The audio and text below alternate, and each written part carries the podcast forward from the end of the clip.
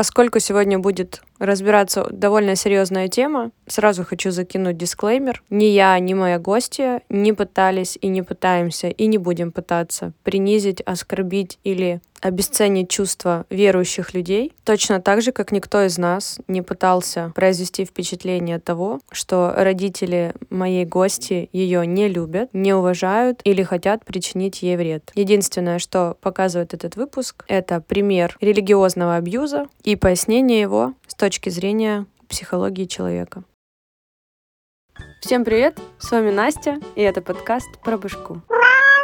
Так, ну что, Пристегиваемся, мы начинаем КВН. Тема будет просто божественная, так сказать, а именно сегодня говорим о религиозном абьюзе. Слово абьюз у нас все знают, как и слово денежки, но, но, но кто-нибудь когда-нибудь задумывался над тем, в какой абьюзивной атмосфере растут дети, которым не повезло родиться в глубоко верующей семье? На всякий случай я хочу уточнить первое. Я не пытаюсь ущемлять чувства верующих. Второе. Любая вера в Бога, звезды, карты, в гадалок — это проявление магического мышления, которое выступает защитным механизмом психики. Подробный выпуск я о нем делала, так что послушайте, кому интересно. Я хочу сегодня поговорить о том, то, что занадто, то не здраво. Религия — это класс, когда это личный выбор человека в сознательном возрасте. Верьте на здоровье, как говорится, но что касается детей, которые уже родились в таких семьях, это далеко не выбор, это каторга, которую проживает человек с самого рождения. Чего только стоит Рамадан в исламе, кто не в курсе, что это такое, я уточню, это месяц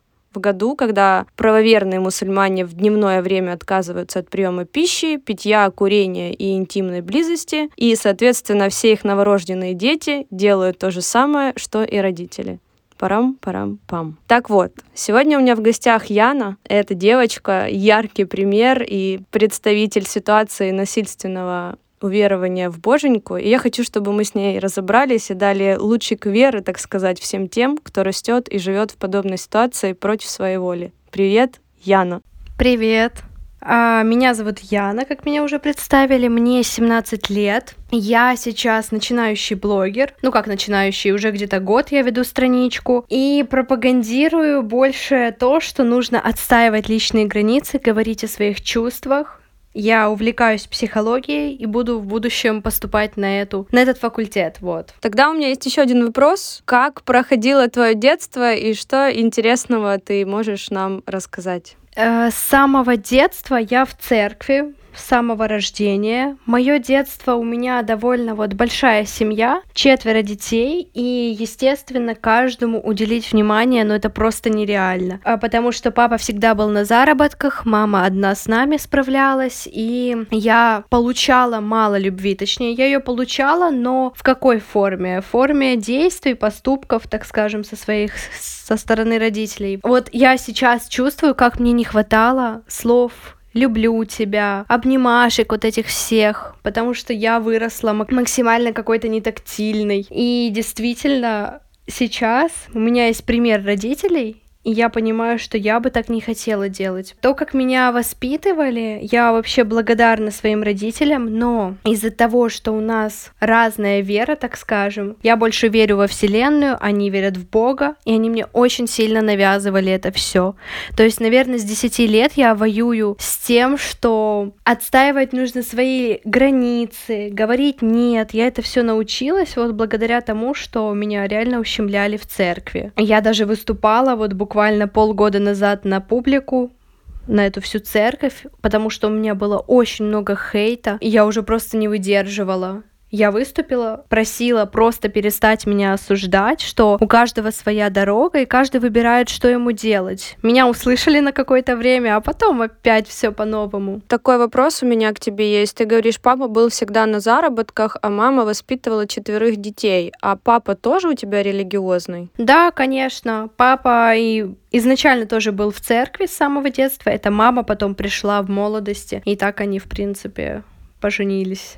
А у мамы родители тоже верующие или как так получилось, что она в молодости пришла в церковь? Вот самое интересное то, что мама мамина, она вообще против церквей полностью. Она за это тоже хейтила очень много. Устраивала скандалы. Я помню, мама принесла какую-то Библию, бабушка ее просто выкидывала, рвала там. Ну, это, это прям у мамы было тоже с этим жестко. То есть ее не принимали очень долго. Мне кажется, вот э, родители 18 лет в браке, наверное, только 5 лет назад бабушка уже приняла, ну, приблизительно, то, что мама в церкви, и все уже ничего не изменить. А мама пришла, по-моему, в университете, ей сказали, что как-то пригласил учитель ее посетить церковь, и вот она так поехала, и ей все понравилось. Я бы хотела еще немножко углубиться в твое детство, если можно. Я знаю, ты мне так вскользь упоминала, да, о том, как в детстве вас просили проститься с собой или что-то подобное. Ты бы могла поподробнее рассказать, потому что я бы хотела это потом прокомментировать. Да, честно, я буквально сегодня вспомнила о том, что с самого детства, вот мне было, я помню, четко 7 или даже 10 лет, вот в таком возрасте, а у нас была воскресная школа, где учителя нас учили чему? Сначала на первое место ты ставишь Бога, потом семью, потом там близких, окружающих, и только в конце себя. Да и то, я бы даже так сказала, мы делали плакаты, вырезали сердечко, как твое сердце, да, там чистое белое, писали туда «я», буковку, как бы твоя плоть, или как они это называют. И как бы линии там отбивали, писали, что выбирать себя. И мы сжигали это, как будто бы умерщвляли, или как это правильно говорится, свое я. И я сейчас просто поняла, что мы делали практику, очень жесткую практику, и просто с самого детства нас программировали на то, чтобы ставить себя в конце. Потому что вот я читала книгу Ошу, и там говорят, что когда человек ставит себя на первое место, церкви не могут управлять ими. А когда человек о себе забывает, ставит ближнего, да, как это пропагандируется, то ими легко управлять. То есть что они? Они как статы, знаешь, будут просто идти за тем, что им скажут. Тут я бы хотела еще задать тебе один вопрос. Мне очень интересно, как ты, будучи в таком юном возрасте, и ты говоришь, что ты примерно лет с 10, да, воюешь с вот этим вот укоренившимся непонятным устоем в твоей семье. Как у тебя это получилось, и откуда ты вообще берешь в себе силы противостоять? Знаешь, этот вопрос я себе просто каждый раз задаю почему я такая сильная, почему это все происходит со мной. Я не знаю, в 12 я начала красить брови, у меня были жуткие комплексы с бровями, и э, подкрашивала их там немножко карандашом. И что ты думаешь просто? Ко мне подходили бабушки, ко мне подходили мальчики с церкви, говорили о том, что Яна, сотри это все, это ужасно, ты выглядишь страшно. И это было так жестко на самом-то деле, потому что, знаешь, внушили тебе эти все комплексы. И честно, я не знаю, может, это какая-то моя судьба бороться все время. Но я себя успокаиваю тем, что это сделает меня такую сильную, что просто я буду какой-то, знаешь, вот непобедимой, вот серьезно. А у меня и выхода, в принципе, нет. Либо я борюсь с этим, выбираю себя, выбираю лучшее для себя будущее, добиваюсь своих целей, либо я просто буду как все, а я так не хочу. Я еще помню момент, когда папа приехал с заработков. В общем, он начал очень, это буквально вот было пару месяцев назад, начал говорить, что Яна, я смотрю, ты стремишься не туда. Он прочитал, он меня послал в душ, говорит, иди купайся, давай, давай, ты первая. И прочитал все, залез ко мне в комнату, прочитал все записи из моих личных дневников, которые, ну, как бы, грубо говоря, только мои. Я не хотела никогда ни с кем делиться своими, как бы, ощущениями, чувствами, а он просто в наглую прочитал это все. И у меня висит карта желаний, там, где я хочу посетить страны, все это визуализация. И он говорит, я смотрю, ты не туда стремишься, э, ты отходишь от Бога, сейчас тяжелые времена, ты не понимаешь. Я начинаю плакать, что ты меня не спрашиваешь, как я себя чувствую, как у меня дела, ты только о церкви говоришь. Ну, потому что так и есть. И понимаешь, я сижу вся в слезах, а он такой спокойный, вот как реально какой-то абьюзер, и говорит, да чувствуешь ты себя отлично, и дела у тебя прекрасно. Я такая просто думаю, господи, ну вообще не видеть ничего абсолютно, это прям такой удар был сильный. В общем, тут я бы хотела прокомментировать, что как только в такой супер религиозной семье рождается ребенок, Бог им посылает ребенка, то с первых своих более-менее осознанных моментов жизни, я имею в виду, когда ребенок начинает говорить, бегать, прыгать, познавать мир, он сразу же подвергается обвинениям со стороны родителей за свои действия. Например, за какую-то беззаботность существования, за минимальные попытки подружить с противоположным полом, за любые проявления себя как личности, за интерес к своему телу в том числе, прости господи, это все сразу пресекается родителями в силу того, что это грех, так себя вести не надо, и Бог, которого нет, если кто-то не знал, будет недоволен и накажет ребенка. Под эти запреты попадают любые мысли ребенка, особенно если они с негативным оттенком, любые желания, любые плохие эмоции, например, как злость. Но тут дело не только в религии, а в том, что все эти наказания и запреты, которые получает ребенок за то, что он просто развивается, это проекция родителей на него.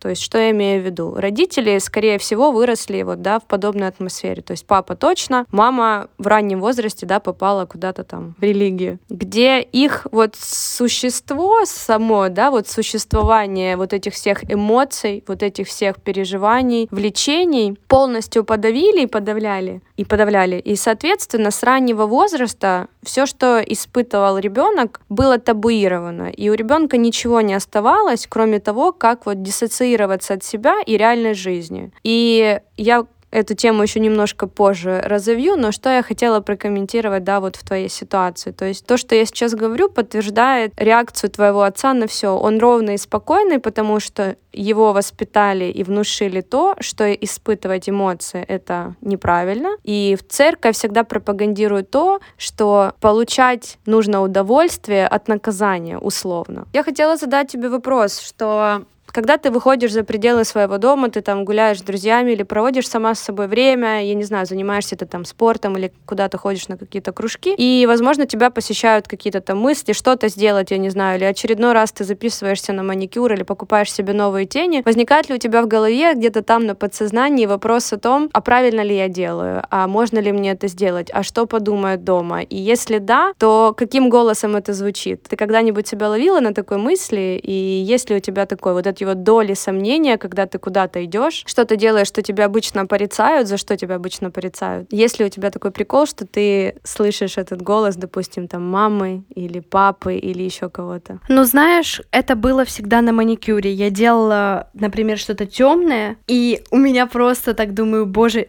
я, у меня не было голоса типа, ой, там мама что-то мне говорит. Нет, просто у меня такой вопрос. Так, какую отмазку я сейчас придумаю. Мне сейчас надо опять что-то придумывать, как я буду прятать ногти или как еще что-то. Ну, то есть это было больше с ногтями, с макияжем, с новой стрижкой. У меня всегда какой-то трепет. Я знаю, что родители уже никуда не денутся и ну просто принят это все. А, но все равно трепет постоянно есть, как будто бы я это не я это делаю как-то неправильно, вот что-то делаю. Но я все равно это делаю. Ну то есть есть у тебя да чувство вины за то, что ты вот идешь на маникюр и ты его делаешь, это обычное вообще нормально в реальной жизни, и все люди делают себе маникюр, мальчики, девочки, но параллельно где-то на бэкграунде у тебя присутствует мысль о том, что, блин, а вдруг не надо? Ну, то есть есть какая-то тревога по этому поводу, буквально. Да, есть тревога, да, да. Очень интересно. А еще такой у меня вопрос к тебе. Вот тебе уже скоро, слава богу, уточню, 18 лет или не скоро? Да, скоро летом. Ура! Какие вообще у тебя планы на жизнь? Что хочешь делать? И как ты вообще себе это представляешь? Мне интересно, какие твои планы-мечты? Знаешь, первое, наверное, из всего списка — это сепарироваться от родителей. Просто финансово, морально, чтобы, э, скорее всего, я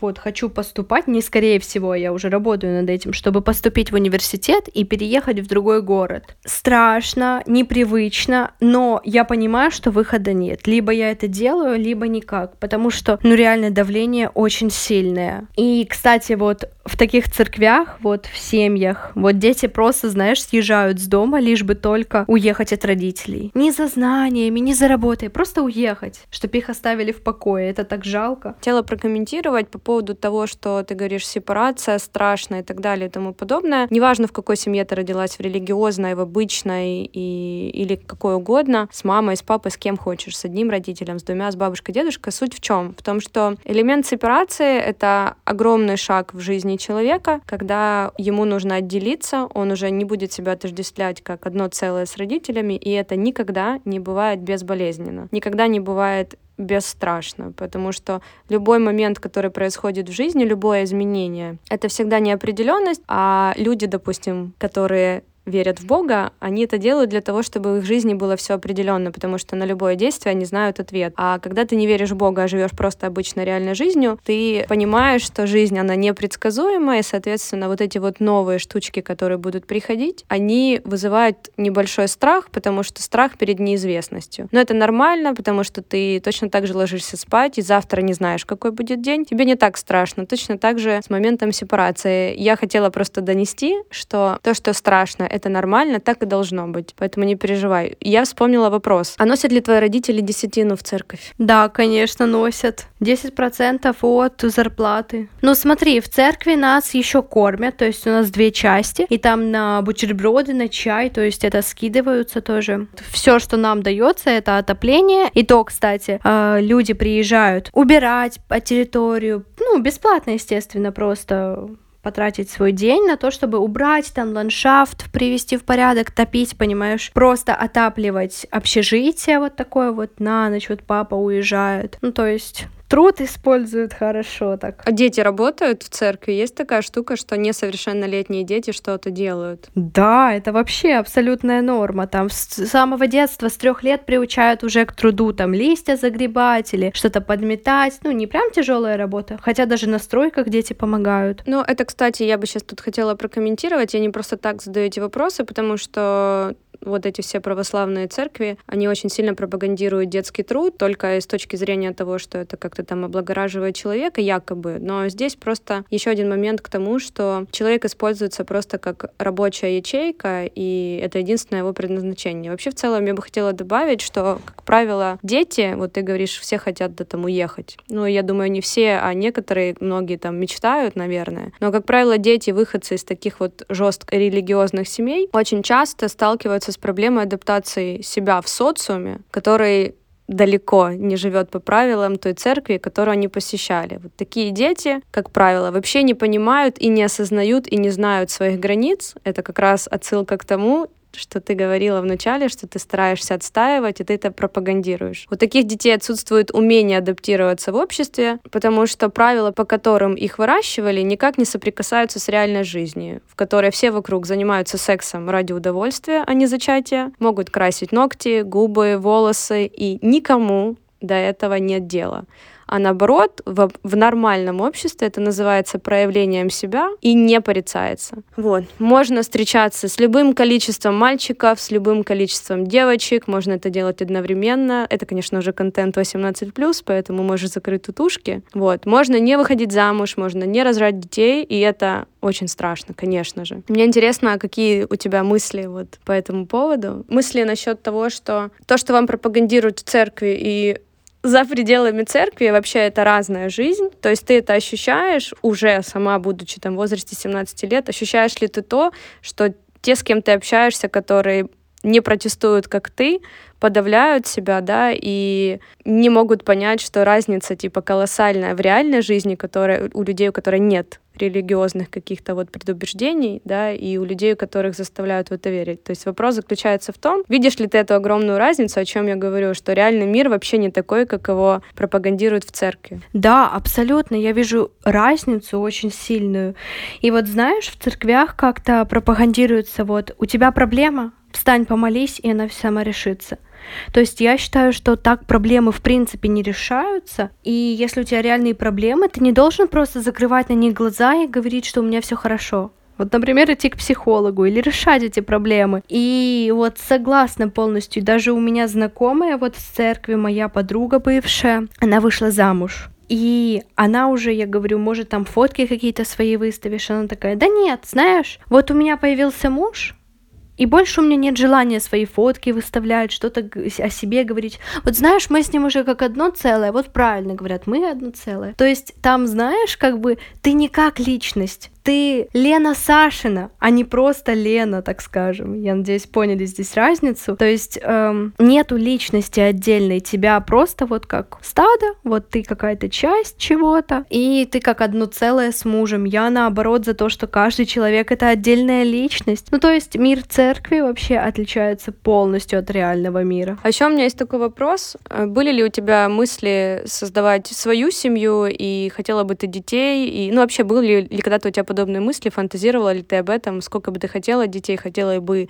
ли? Как бы ты их воспитывала? Да, конечно, я бы хотела себе детей, безусловно, но максимум, мне кажется, это троих. Вот все это. И минимум одного, ну, как бы. И знаешь, воспитывать я для себя четко поставила границы, пока я не пройду курс психотерапии, я не буду рожать детей, потому что я не хочу наносить реальные травмы своим детям, навязывать какие-то вот эти вот свои установки, убеждения, потому что у меня они есть. И вот, кстати, очень интересный факт в церквях, как выдают замуж, то есть ты сам ничего не выбираешь, тебе просто вот, либо тебе сон приснился, как это описано, описывают, да, что вот он твой муж, либо этот пресвитер молится, и потом, ну, кто-то в это верит, понятное дело, не хейчу никого, может, кто-то будет слушать, но а, как бы это максимально странно. Например, мои родители не знали вообще друг друга. Мама пришла в церковь, вот ей сказали, это твой муж, как бы она услышала голос Бога у себя, так скажем, и вот она поняла, что это ее муж. И типа, это, это жесть. А, как это происходит? Самое ценное, что есть у человека в жизни, это свобода. Э, я уже это говорила не раз в своих выпусках, я повторю еще раз и буду повторять, пока все это не запомнят. Свобода — это то, за что человек, когда ее открыл, свобода выбора, свобода воли, получил Нобелевскую премию. Не зря, когда люди совершают какое-то преступление, их садят в тюрьму и ограничивают их свободу. Соответственно, когда ты рождаешься в религиозной атмосфере, то, что ты хочешь что-то сам выбирать, уже противоречит религии, потому что у религии есть прописанные правила, по которым нужно жить. Если ты отклоняешься от этих правил, значит, ты проявляешь свободу воли. Соответственно, это не будет подходить для религии. И дети рождаются в таких семьях, с детства подвергаются насилию, любому, и физическому. Я, кстати, хотела у тебя спросить, э, знаешь ли ты случаи, когда бьют женщин или Вряд ли, конечно, бьют мужчин, но я имею в виду детей, вот истории из твоей церкви, да, но продолжу свою мысль. И, соответственно, ребенок, когда проживает все свои стадии взросления, то любая мысль, которая приходит к нему в голову, и если он ей делится, его за это порицают. Соответственно, ему внушают то, что те мысли, которые к нему приходят в голову, он их не может выбирать, да, они неправильные. И единственный выбор, который может сделать ребенок, это перестать их слышать. То есть он полностью диссоциируется от этого всего. И, соответственно, когда ты живешь по правилам, где тебе говорят, ты должен вот это чувствовать, это не должен, то ты начинаешь к этому адаптироваться и делаешь вид, ты уже не осознаешь. Ты делаешь вид, да, что если мне сказали, что я должен это почувствовать, значит, я это почувствовал. Потому что сопротивляться внутреннего стержня, как у тебя, допустим, у этих людей нет. По разным причинам. Поэтому меня очень поразило то, что ты, будучи четвертым ребенком, типа, в семье, что у тебя получается вот так вот воевать. Догонка к моему вопросу, знаешь ли ты истории какие-то насильственные в твоей церкви и слышала ли ты о таком и не бьют ли тебя в твоей семье, не били ли? А, значит, да, я так скажу, что насилие в нашей семье это было бы даже, я бы так сказала, норма. То есть нас так воспитывали. Э, Идешь против воли, то есть идешь, отстаиваешь какое-то свое мнение, все, тебя за это наказывают. Красишь ногти, меня папа все время лупил за то, что я красила ногти, там брал, ну, ремень и прям наказывал жестко, что один раз он меня очень сильно ударил по руке, что у меня просто синяк такой, как шрам остался. И это реально жестко что только не попадалось ему под руки, я не знаю, этими палками и ремнем, и шнурами всякими, то есть... И знаешь, что самое интересное и прикольное? Это когда они нас били, я говорила, что мне неприятно, что вы меня ударяете, мне ужасно больно. Они мне говорили, а ты знаешь, как нам неприятно это делать? Ты знаешь, что мы испытываем? Ты знаешь, как нам неприятно? Ну вы же по-другому не понимаете. Это так странно, честно. Вот тут бы я хотела немножко остановиться, углубиться, потому что Дети, которые растут в подобных семьях, если это мужчина, у него очень много крытой агрессии, потому что в силу того, что он не мог сексуально себя реализовывать, ему это было запретно, да, а у него копится внутри агрессия. И поскольку религия не запрещает вообще почти никакая пыздать своих родных, то они всегда используют во благо. То есть у человека накапливается за всю жизнь огромное количество агрессии, и ближе, чем родные, у него никого нет, и как бы церковь позволяет официально бить всех тех, кто не делает то, что нужно церкви. Поэтому чаще всего мужчины бьют детей и жен, и никто не может на это пожаловаться. А женщины, которые скрывали свою сексуальность и подобные вещи, которые в себе крывали и пытались игнорировать, они обвиняют своих детей в том, о чем они мечтали. Например, очень часто в церквях бывают факты изнасилования девушек. Допустим, я знаю там историю о том, что 40-летний мужчина склонил 16-летнюю девушку к сексу. Она была тоже в церкви, он был тоже в церкви, после чего она пришла, рассказала маме, и первое, как отреагировала мама и вся семья, она начала ее порицать и говорить, что она проститутка, что она доступная, что она сама в этом виновата, что она фривольная. Что происходит здесь? Это проекция. То есть у мамы в голове когда-то на протяжении всей жизни возникали мысли о том, что, возможно, ей бы когда-то хотелось заняться сексом, но как только возникает эта мысль, она должна себя за нее наказать. И это у нее постоянно крутится. И потом, как только происходит подобное с ее дочкой, первое, что она делает, она проецирует свои же мысли на нее. То есть она то, что она представляла, произошло с ее ребенком, и она ее за это порицает. Я бы хотела добавить, что вся религия строится на страхе наказания, а не на желании уверовать в какие-то высшие добрые силы, и что за эту веру эти силы дадут тебе дополнительных каких-то там жизненных ресурсов. А не за неуверование тебе будет очень плохо. То есть тут очень интересная логика, поломанная.